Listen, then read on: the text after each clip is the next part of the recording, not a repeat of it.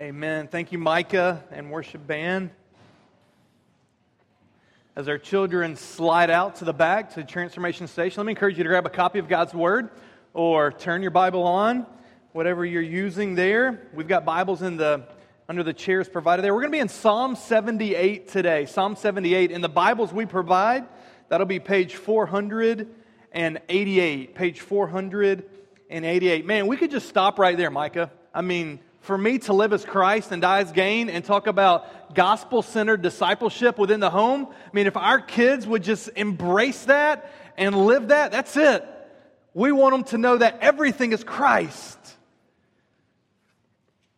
Well, that would be a different sermon, not too different. As you're turning to Psalm 78, I want to do a brief review of where we've been and then, and then we're going to jump right in. Tanner kicked our series off a couple weeks ago in week one with the title Thrive Through Embracing God's Design. And we went to Deuteronomy chapter 6. And we talked about our goal in parenting is to raise our children to love God. That is ultimate. To love God. And the primary context for that happening is the family we see that it's mom and dad's, it's parents' responsibility to train their children in the things of God. So, two implications here. One is raising a child to love God is ultimate. That's ultimate. When we talk about surviving as a parent or a successful parent, we're not talking about a kid who grows up and gets out of the home and gets a college degree and gets married and gets a job and has grandkids. That's not our ultimate goal and trajectory. We, our ultimate goal and trajectory is that our kids would love God with everything they have. But the second implication is that it's the parents' responsibility. You hear us talk about at Redemption Hill that we want to be a church that just multiplies disciple making machines, that we're all called to be disciples who make disciples. And the first context that we should all look to as we want to follow Jesus' command to make disciples is, is to the home. So we look at the home and we say, God, who have you provided already that I can multiply what you have done in my life? And so that was thriving through embracing God's design for the family, for parenting. And then last week, we looked at thrive through loving discipline. We went to Hebrews 12, and we saw the picture of God and how He, as a heavenly good Father, disciplines us, motivated not by anger, but by love. And you may have been asking, why did we go there in week two? Well, the reason we went to loving discipline in week two is, is as we look at God's design to raise children to know and love God, what do we find out pretty early on? Is that, man, our children really don't love God, they love themselves. And we saw from the, from the Word of God is that we all are born sinful. We, we're born with sinful nature, and then we become sinners in practice. We become in practice what we are. And so it doesn't take too long to see, man, this sinful nature start fleshing itself out in rebellion to mom and dad.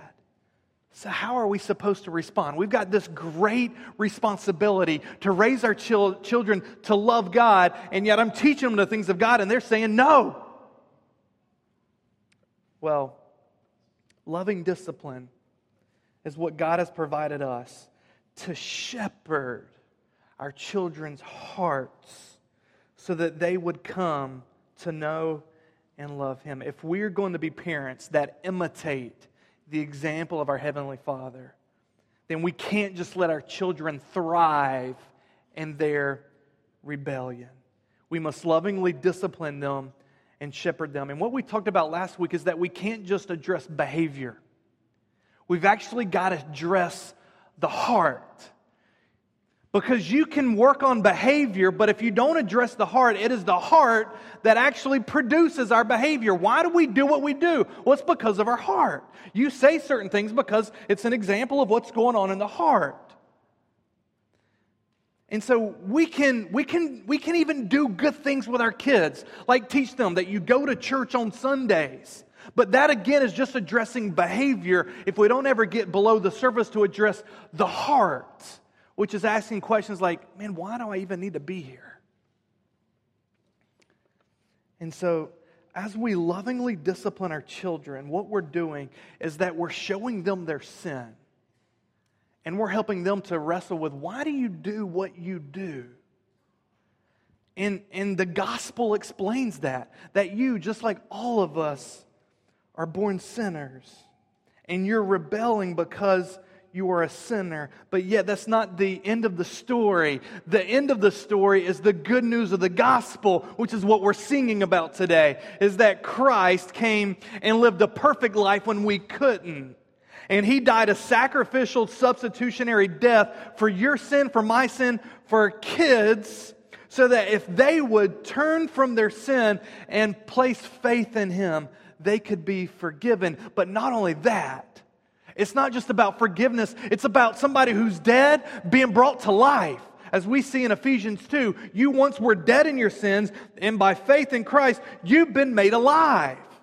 So that now, through faith in Christ, our children are born again and they have a new heart with the Spirit of God. When we're going to witness baptism here in a second, it's going to be stories of men who once were dead and who are now saying, I'm alive.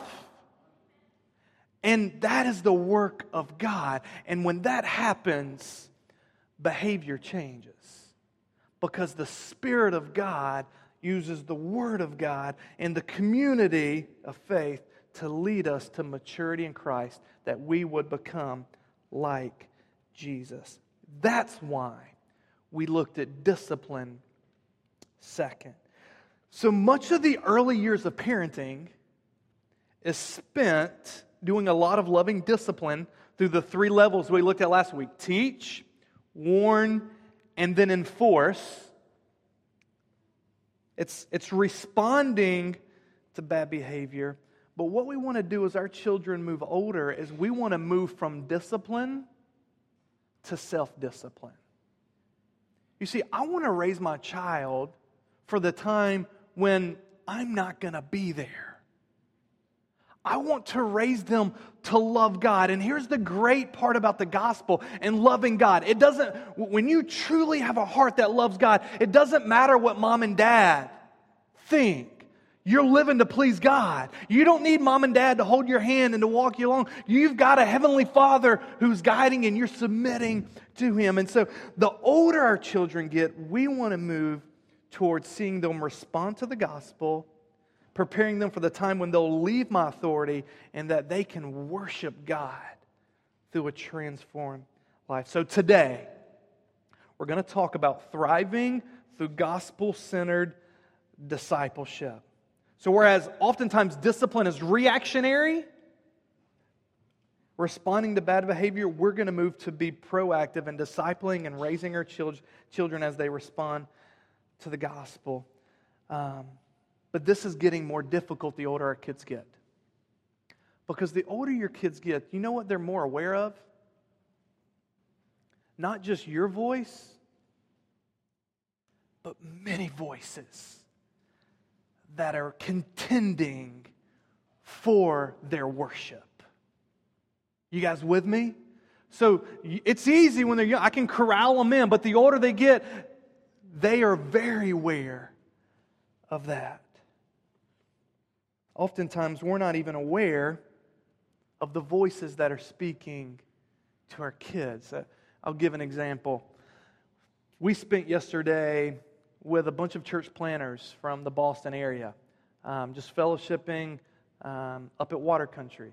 Um, the, our, our, local network blessed us and, and, cared for us families. And, and so we got back late last night um, after a full day. Um, and you, and, you, know what that's like. At, you know, the kids are wore out. And so I'm helping get my two boys ready for bed.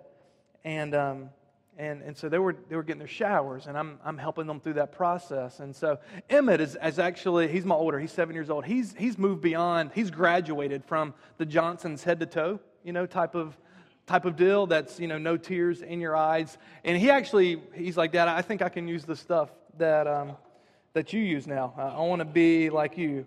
And so he's actually started been using some of my shampoo and some of my soap. And so, you know, a lot of times he's doing his shower by himself. So I, am not aware of everything that's going on. And so um, what I didn't know until last night is he started using my head and shoulders. And I look and there's like a huge blob in his hand. Like, you don't need, first of all, you don't need that much. And second of all, that's going to burn your eyes. No kidding. This is what he says to me Dad, it's okay.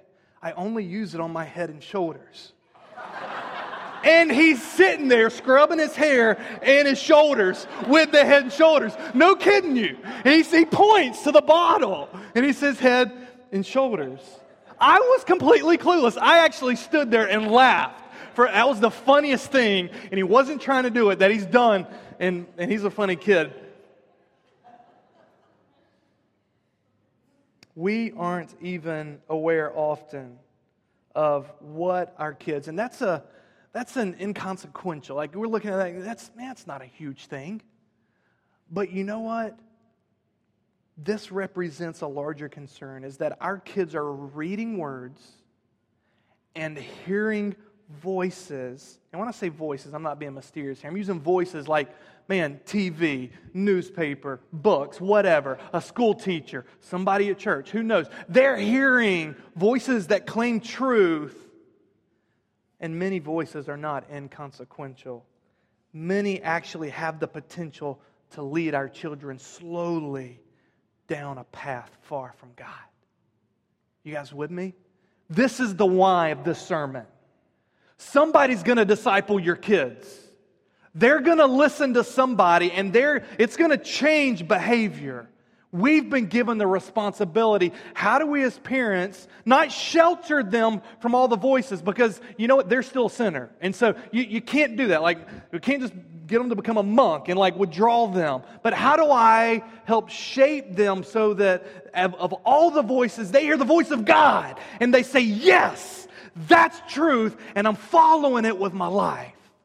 That is our responsibility. So, Psalm 78 is our text for today, and I believe it has numerous implications for discipleship. This psalm is about the author's recounting the history of Israel and all the great things that God has done, and, and, and it's crying out.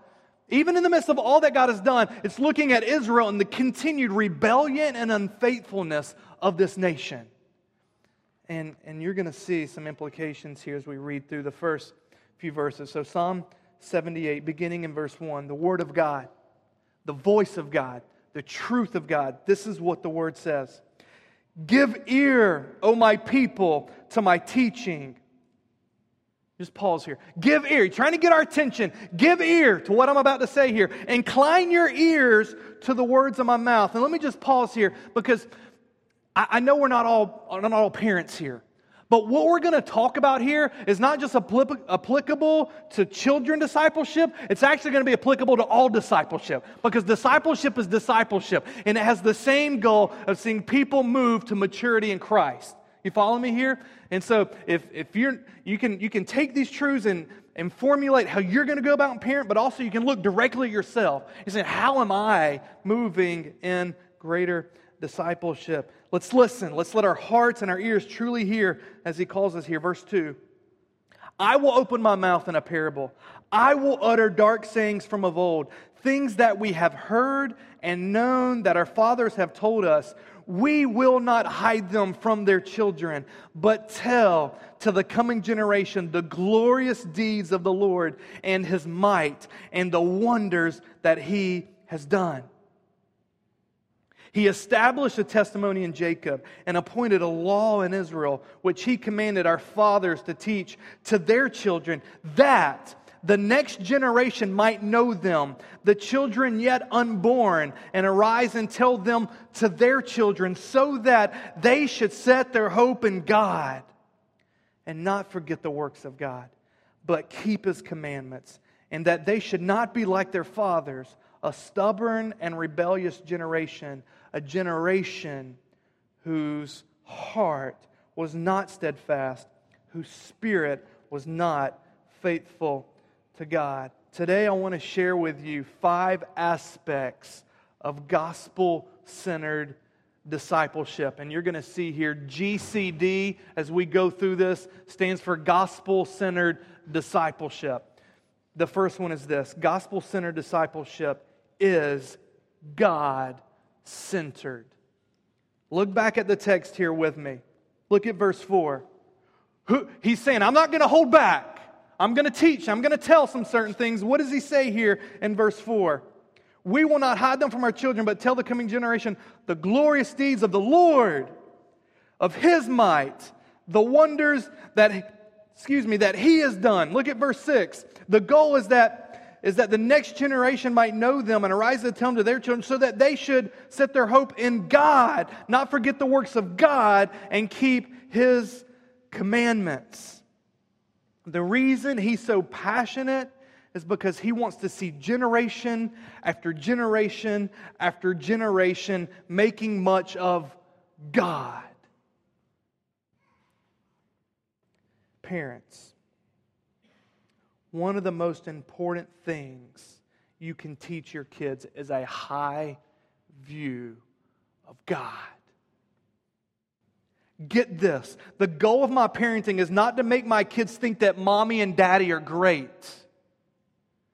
Though I hope they, they love me and respond to that. But that's not my goal. I'm not trying to convince them that I'm Batman or I'm Superman or that I'm some superhero. Rather, I want to pour forth the fame of God's abundant goodness, primarily his great work of redemption carried out by his son Jesus and applied by his spirit. Now, let me ask you a question Who is the main character in your home? Who is the main character? If I were to come and just eavesdrop for a week,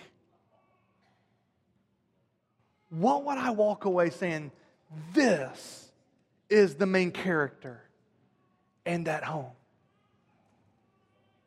Think about these two areas as you're reflecting here with me. What do your kids hear? The first one is this How do you talk about suffering, failure, and crises? What do your kids hear? When suffering comes in the home, what do they hear? Because you know, those often reveal what you truly believe about God. When suffering comes, what do your children hear? When failure comes, when disappointment comes, when brokenness comes, when crises come, what do they hear? Do they hear, but God? Here's a second area. How do you think about celebrations and festivals? Easter, Christmas, birthdays, anniversaries. What do your kids hear? Now, these aren't the only places, and I'm not saying don't celebrate them. But we want our kids to grow up with a great view. We read earlier in Psalm 145 Great is the Lord and greatly to be praised, and his greatness is unsearchable. I want to kind of just open up for my kids the beginning part of searching after the greatness of God. I don't want to put a cap on that. Do you know why a high view of God is essential in the home? Because the only thing that can crush many of the fears your kids will face is a high view of God.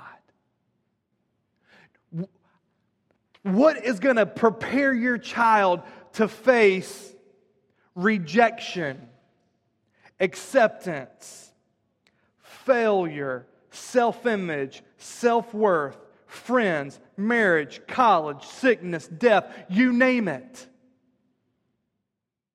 It is God. That's the only thing that helps me through it. Does anybody experience brokenness in here? Anybody experience pain, suffering, just frustration in life? Yes. But I know that God is my anchor. Gospel centered discipleship must be God centered. Second, gospel centered discipleship must be word centered. In the first few verses of this psalm, just listen to his language here. He's saying, um, he's talking about teaching. Give ear to my teaching. Incline your ears to the words of my mouth. I'm going to open my mouth in a parable. I'm going to utter dark sayings, things that we have heard and known that our fathers have told us. What's he referring to here? He's referring to the history of Israel that have been given to us through Moses and the prophets. What we read through here are, are truths that we have in the Word of God. Now, he continues on down in verse 5 and he says, He established a testimony in Jacob and appointed a law in Israel, which he commanded our fathers to teach to their children. We went back to, he's talking about Deuteronomy 6 here. You shall, there is one God. You shall love the Lord your God, and you shall teach this to your children. What are you supposed to teach your children? The law of God, right? The words of God.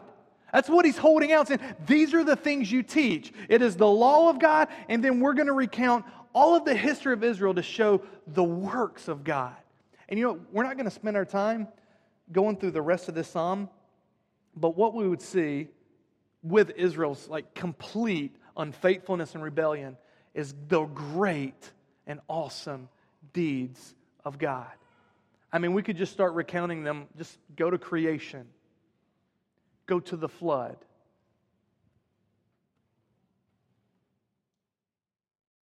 Go to Abraham and Isaac. Go to the Passover. You following me here? I mean, we could, we could probably just do a collective group think right now and just say, look at how great God is. Look at what He's done one thing after a number. And we could go to the Word and we could talk about that. And you know, we could continue to talk about all the great things. We're going to hear in a second some testimonies of the great things God has done. Gospel centered discipleship must be word centered. And this is consistent with the, with the focus and thrust of we see the role of the word in our life. I mean, I got a few of them here that I'll share with you. Psalm 119 9. How can a young man keep his way pure? Amen. By guarding it according to your word. How am I going to, how am I to be pure? I'm going to guard my life by your word. Matthew 4 4. Man shall not live by bread alone, but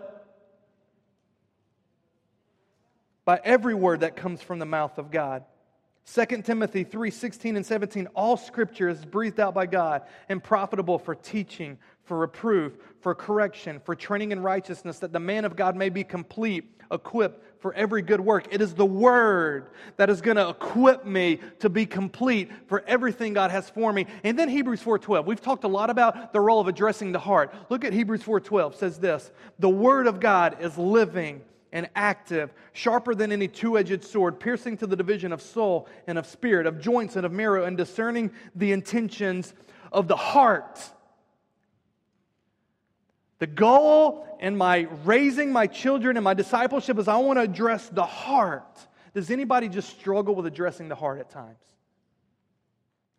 Can I give you some encouragement? The best thing you can do in helping shepherd your child's heart is just to open up the word and let it loose. It'll cut. Amen? And you know what? The word is sharper than any double edged sword. Oftentimes, I feel like there is no way that God is going to change this person. God's not, God's too small for that. I mean, oftentimes, like, I just want to, as a parent, I feel frustrated.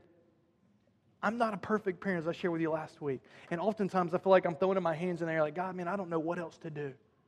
So let me encourage you as parents let's keep holding out the word to our kids and let the word loose. Some implications here. If gospel centered discipleship should be God centered, then it must also be word centered. Because the way you know about God is through His Word. Look, we don't just send our kids, hey, there is a God, and you go figure out how to hear from Him. No, we have the Word of God. This will never lead them astray. And so we must teach our children to read you know why reading's important? And what I'm praying, I love to see my kids read because I, man, I want them to read the Word. It, it, thrills my heart as I'm going to put Ava to bed and she's opening up her Bible and saying, Hey, you still been reading through your Bible? Yeah. Where are you at? And she's telling me where she's at. I want them to read so they can read the Word, so that they can know God. Reading is important. So you teach them to read, you teach them to study, and you teach them to learn about God through His Word. If you've been with us for a while, you've heard us. Who's heard about the seven arrows of Bible reading? Some of you have heard of it. We've, we've talked about seven arrows. Well, you know what? If we just condense that, I think we could take four of them. That would help our kids. Here, here they are. If we just taught them these four arrows, first draw an arrow back and just ask, what did this passage mean to its original audience in God's story? Just give them these four questions. Hey, read a passage, say, what did it mean? Second arrow, go up. Hey, and this is going to complement our God centered approach. What does this passage tell us about the triune God? So, if we want our kids to have a huge view of God, we want them to read the Bible and say, What is this teaching me about God? So, you go up. What's this, this teach you about God? Then you go down. We want them to have a right understanding of man. What does this passage tell us about man? And then go forward. What does this passage demand of me today in God's story? And just real simple. And you know what we've just drawn here? We've gone back, up, down, and forward. And you can use a cross if you want to, and you can make it Christocentric and, and Christ centered. Four easy questions to teach your children how to read the world, the word. But we need to be warned here, as I've been challenging us. There are many competing voices. As we talk about being word centered to hear about God, we've got things like TV and books and magazines and internet and friends and school. And even in the midst of these, your responsibility is to make sure the word remains prominent and authoritative. I've referenced a book, I think we're actually out of it back here, called Gospel Centered Family. And Chester and Moll, they, they give some great encouragements on how we are to do this as parents. And they say, first of all, shape what you watch and how you watch.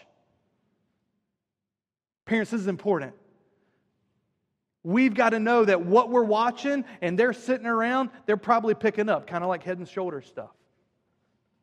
Second, shape what younger children watch. And it will surprise you, even on some kid stuff. The other day, I was laying in the bed with Zoe. She had waken up and she was playing, watching a TV show on, a, on one of the kids' Kindle's Fire. And, and th- no lie, this is what it says. When you get angry, stomp three times and you'll feel better. I mean, seriously? Like, is that, is that how I want my kids to obey? I'm just, all right, I'm all better now. I'm good. No. That's not, no, Zoe, don't. And, and so their kids are walking around the house, stone three times, and we'll feel better. Like, is that how you obey God? Hey, God, God say, man, I want you to go make disciples of all nations. Yeah, I'm all good, God. Let's go do this thing, you know? Shape what your younger, younger children watch, and then third, shape how older children watch. And so they say, man, as you shape how they watch, the reality is, is I mean, uh, the older they get, the less control that you're going to have over. And now you've got things like these that are going right into the bedroom. And so i am not going to stay here long, but parents, this is a very dangerous thing. Do not be ignorant about this.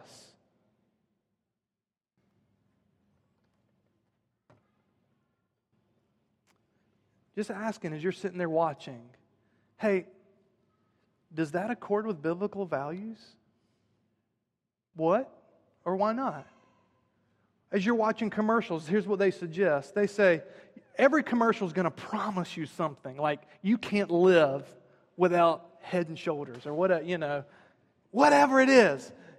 And so, to help your kids just even reflect, what is that promising and can it actually fulfill what it's promising? To help them view things critically and not just in taking it and believing it. We must be word centered. Third, gospel centered discipleship requires teaching. Man, this is all throughout Psalm 78 here. Teaching, teaching, teaching language. Verse 4 We will not hide them from their children, but tell to the coming generation. Verse 5 at the end of it, which he commanded our fathers to teach to their generation, that the next generation might go, know God, might know them, the children yet unborn, and arise to tell them to their children. And the content here was the law of God. Implications here who should be doing the teaching? We've already looked at this. Parents, we are the primary ones who should be doing the teaching. If you don't teach your children the great and awesome things of God, who will? Look, you may say, man, I'm gonna, my goal, I'm gonna take them to church on Sundays. And look, we want to teach our kids, but more than that, we want to equip parents to walk with their kids and teach their kids because we may have them an hour once a week, but they're with you. You're the primary ones that are going to be teaching them. And teaching is essential to making disciples. If we were to go to the Great Commission in Matthew, Jesus says, Go therefore, make disciples of all nations, baptizing them in the name of the Father, the Son, the Holy Spirit, and teaching them to observe everything that I've commanded you. When we equip people to go make disciples, we're saying the way you make disciples, it's God centered and it's word centered. You take the word and you teach it and you call people to believe it. And so you may say, I don't have the gift of teaching. You, you may not have this gift of teaching. You may not be leading a small group teaching, but all of us as parents are called to teach. And just think of it, man, having a conversation with your children about the great things of God. Single men and women, I want to speak to you real quick because you may feel left out in this series. Do you know why it's important that you marry a man or woman, not who just says they're a Christian, but who is seeking to love God with their heart? Do you know why? Because when you get married, one of the purposes of marriage is that you would be fruitful and multiply. That children flows from that. What are you going to teach your kids? Where are you going to take your kids to church? You see, a lot of times couples get married and then they kind of figure that stuff out, and it can be, it can, it can be a lot of conflict there. So, man, for those of you that are, man, no, know, this is important. God desires generations to worship Him. And, man, that's why you need a husband or wife that is passionate about the things of God. Man, when should we teach? What did Tanner say when we were in Deuteronomy chapter 6? You teach them when what? When you rise, when you lie down, when you go for your walk, when you sit down, there's never a moment that you're not seeking to teach your children. We teach all day, every day. Does anybody just discouraged by that? Yes? can be overwhelming at times. Like, I can never just like get away. Because you know what? Even when you're not teaching with your words, you know what you're teaching with? Yes, with your actions. But let me, before I get there, let me just pause for a second. Man, what should we teach? First of all, teach your kids the gospel. You may say, all right, all right, I know it's got to be word centered. And oftentimes what happens is, is we get stuck within all the little stories in the Bible. That, that's why I think one of the best resources we have back there is a book called the Jesus Storybook Bible. The subtitle here is Every Story Whispers His Name. Look, this whole Bible is not a list of do's, it is a story of redemption. It is what God is doing through Jesus to reconcile sinners to Himself. Amen? So we don't read David and Goliath and teach our kids, you need to go be like David. But a lot of children's stuff is directed about just imitate a character. Jesus is the main character. You follow me here? Now, I'm not saying we can't get principles on some examples to follow. Paul said, Follow me, but he said, Follow me as I follow Christ. And so, parents, in our teaching, just make sure you're not just teaching a bunch of stories and they don't know the story. You got to know how all the dots connect. And so, one of the best things you can do is just go Genesis to Revelation and just maybe do it over and over again and say, here's the overarching story of what God has done. And you go creation and you go fall and then you go Israel and you talk about his how Israel falls in falls in. You go to Psalm 78 and just go to Psalm 78 and say, look, they failed. They're not, and, the, reason they failed is because they were pointing us to we need somebody, God's Son, who's going to perfectly obey. And so you, you bring in Jesus. Jesus all along has been God's plan preparing us. And then the church, the role of the church is to proclaim this gospel to the ends of the earth. And then you go to the last story and you talk about the new heavens and the new earth and the new creation. And that all the brokenness you experience today will one day be made right. Our kids need to get that story and learn how to live in it. So teach them the gospel, teach them the commands of Christ. Repent, believe, follow, get baptized, the Lord's Supper, pray, give, go make disciples. And you know what? We need to do this in a way that's not manipulating them. A little sidebar here, real quick. Our greatest challenge, parents, is that we not only have this responsibility, we want our kids to love God. Can you make that happen? Look, you can't put your head, your kids in a stronghold and make them respond to the gospel. Sometimes we think like we can do that. We can't. Now, what, what I'm doing is I'm just trying to get them in the river of God's grace. Now, where does God's grace move? It moves through word and prayer. So I'm going to put them in the river of the word. I'm going to let the word, the sword, do its work on the heart. I'm going to leave that up to God. But I just keep putting them in that river and I keep praying. So my goal in my parenting is not to just to get my kids to pray a prayer. Does a prayer save you? No, Jesus saves you. You respond with repentance and faith. And so, look, I know our tension is like, man, I want my kids to just get saved. And like, yes, but you want a changed heart. And that is the work of God. You put them in the rivers of grace. So even our teachers in Transformation Station, our goal is not to just, man, how can I get them to say the prayer? I want them to repent and believe. And so, what I do with my kids, I, I, man, we should always share the gospel. Probably uh, we're having conversations, we'll go back to the gospel. We'll pray the gospel. And let me ask you this when you responded to the gospel, was that a one time decision to repent? Was that a one time decision to believe? No. You know what my story is? I at one time repented and believed, and today I still am turning from my sin and I believe. Does anybody else believe? So it's not initial faith, though there is a point in time where you initially believe, as we're going to hear in these testimonies, but it is persevering faith as God, by His Spirit, walks with us. And so I don't have to manipulate my kids into a decision. I just keep holding out the gospel. And I keep telling them, repent and believe. And you know what? As your kids say, Yes, I'm turning from my sin I believe, I say, keep doing that. And as they show evidence of a changed life, we'll follow through with baptism. We're, we're usually pretty cautious on baptizing kids because we want to make sure that they're not just wanting to get baptized because mom and dad wants them to get baptized. We want them to get baptized because they're saying, I'm following Jesus and he wants me to do this. You guys with us? Man, I'm getting fired up in here.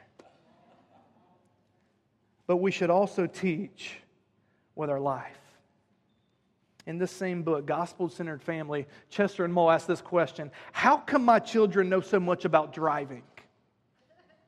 Anybody else's children know anything about driving?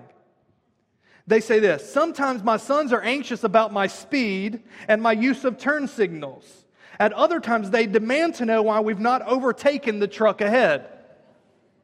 Where do they get it from? After all, children don't take driving lessons. They continue. Like all children, they pick up on what's going on around them. They analyze everything they see and hear. So they've learned about driving by watching their parents every day driving. What's the point? They conclude. Driving is a great parable of our, of our role as Christian parents. We get on with the business of life. We work, we play, we watch TV, we help others, we sulk, we laugh, we grumble, we praise, we spend money, we talk about decisions, and all the time our children are watching, listening, and learning. Your everyday talk teaches them what you really care about. Your everyday talk teaches them how you love God.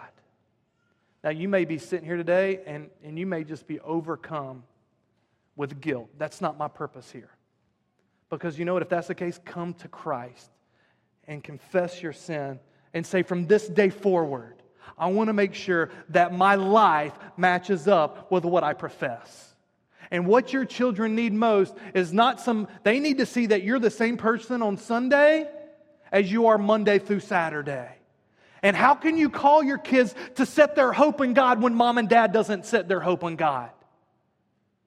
God, so one of the most powerful things as in, in discipling your kids and in all discipleship, because you know, the people that I'm discipling, if I'm teaching them to do something and they're saying, John, but you don't do it, you think they're going to do it? No, I'm saying follow me as I follow Christ. It's the same thing with parenting. So, how do you get started today? Let me just, as you think about teaching, you could get, man, well, what do I do? Like, I got to start a seminary in my class? And, like, no, I'm not saying that. Do this select an opportunity today. It may be a meal, it may mean a walk to school, it may mean a car drive, it may mean bedtime. Select one opportunity and then select an activity. Maybe a great step for you is just to pray with your kid. Maybe it's to pick up a little book like, like this that says, Who will be king? and share the gospel with them. Maybe it's just to read through it and let them ask questions. Maybe it's a little booklet like this called My First Book of Questions and Answers. And you just start going through them. Who was God? Who made you? Why did God make you? Teaching them the great, select an activity, whatever it is, and take a step today. The fourth. What is the goal of our teaching? Gospel centered discipleship calls for faith and obedience. You follow our progression here? God centered, word centered. It involves teaching, and our goal of our teaching is to call them to faith and obedience. We see this here in verse 6 and 7. Verse 7 so that they should set their hope in God, not forget the works of God, but keep keep his commandments.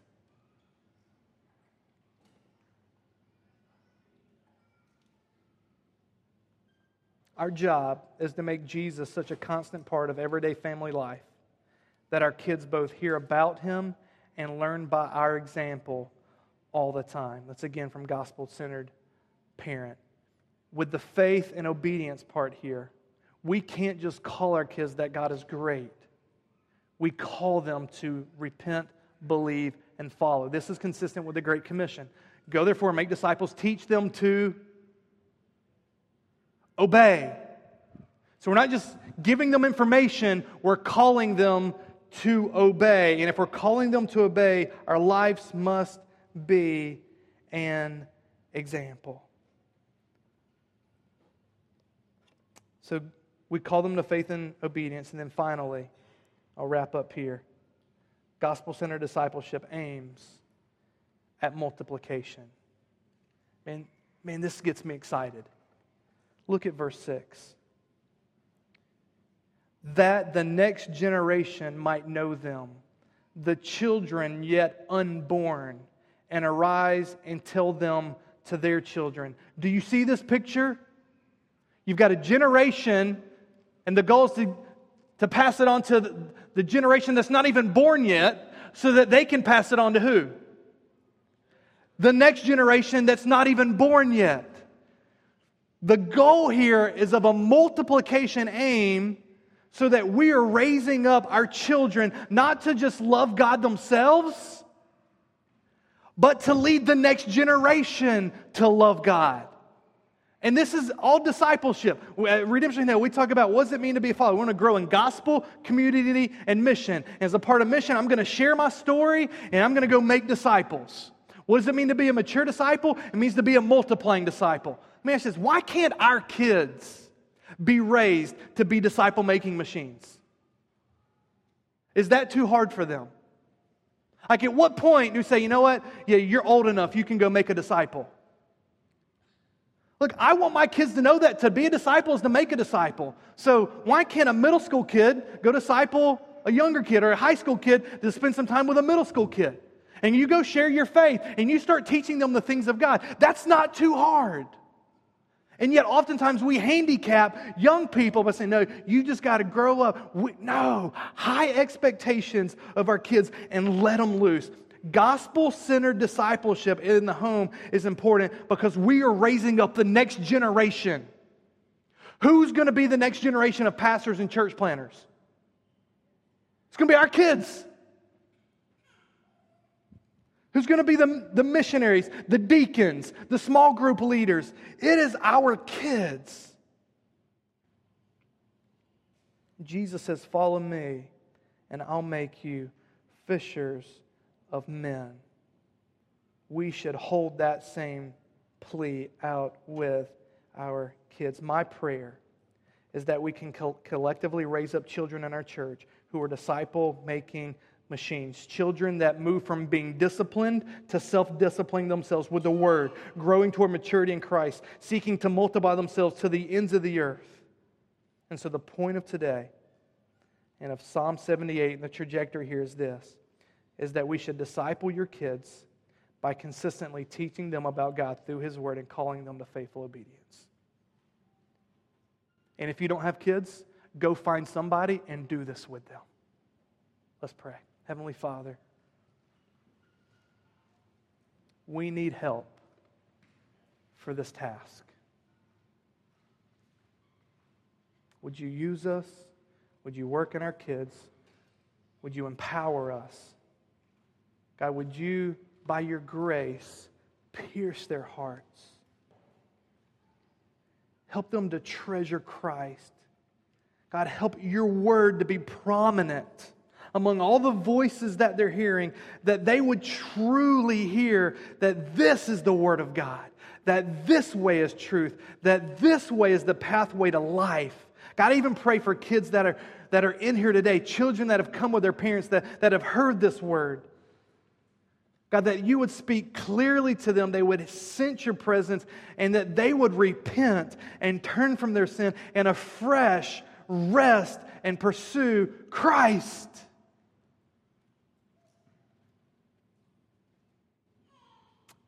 God, would you use us to raise up this next generation of laborers, of disciples who are passionate for your fame? I pray in Christ's name.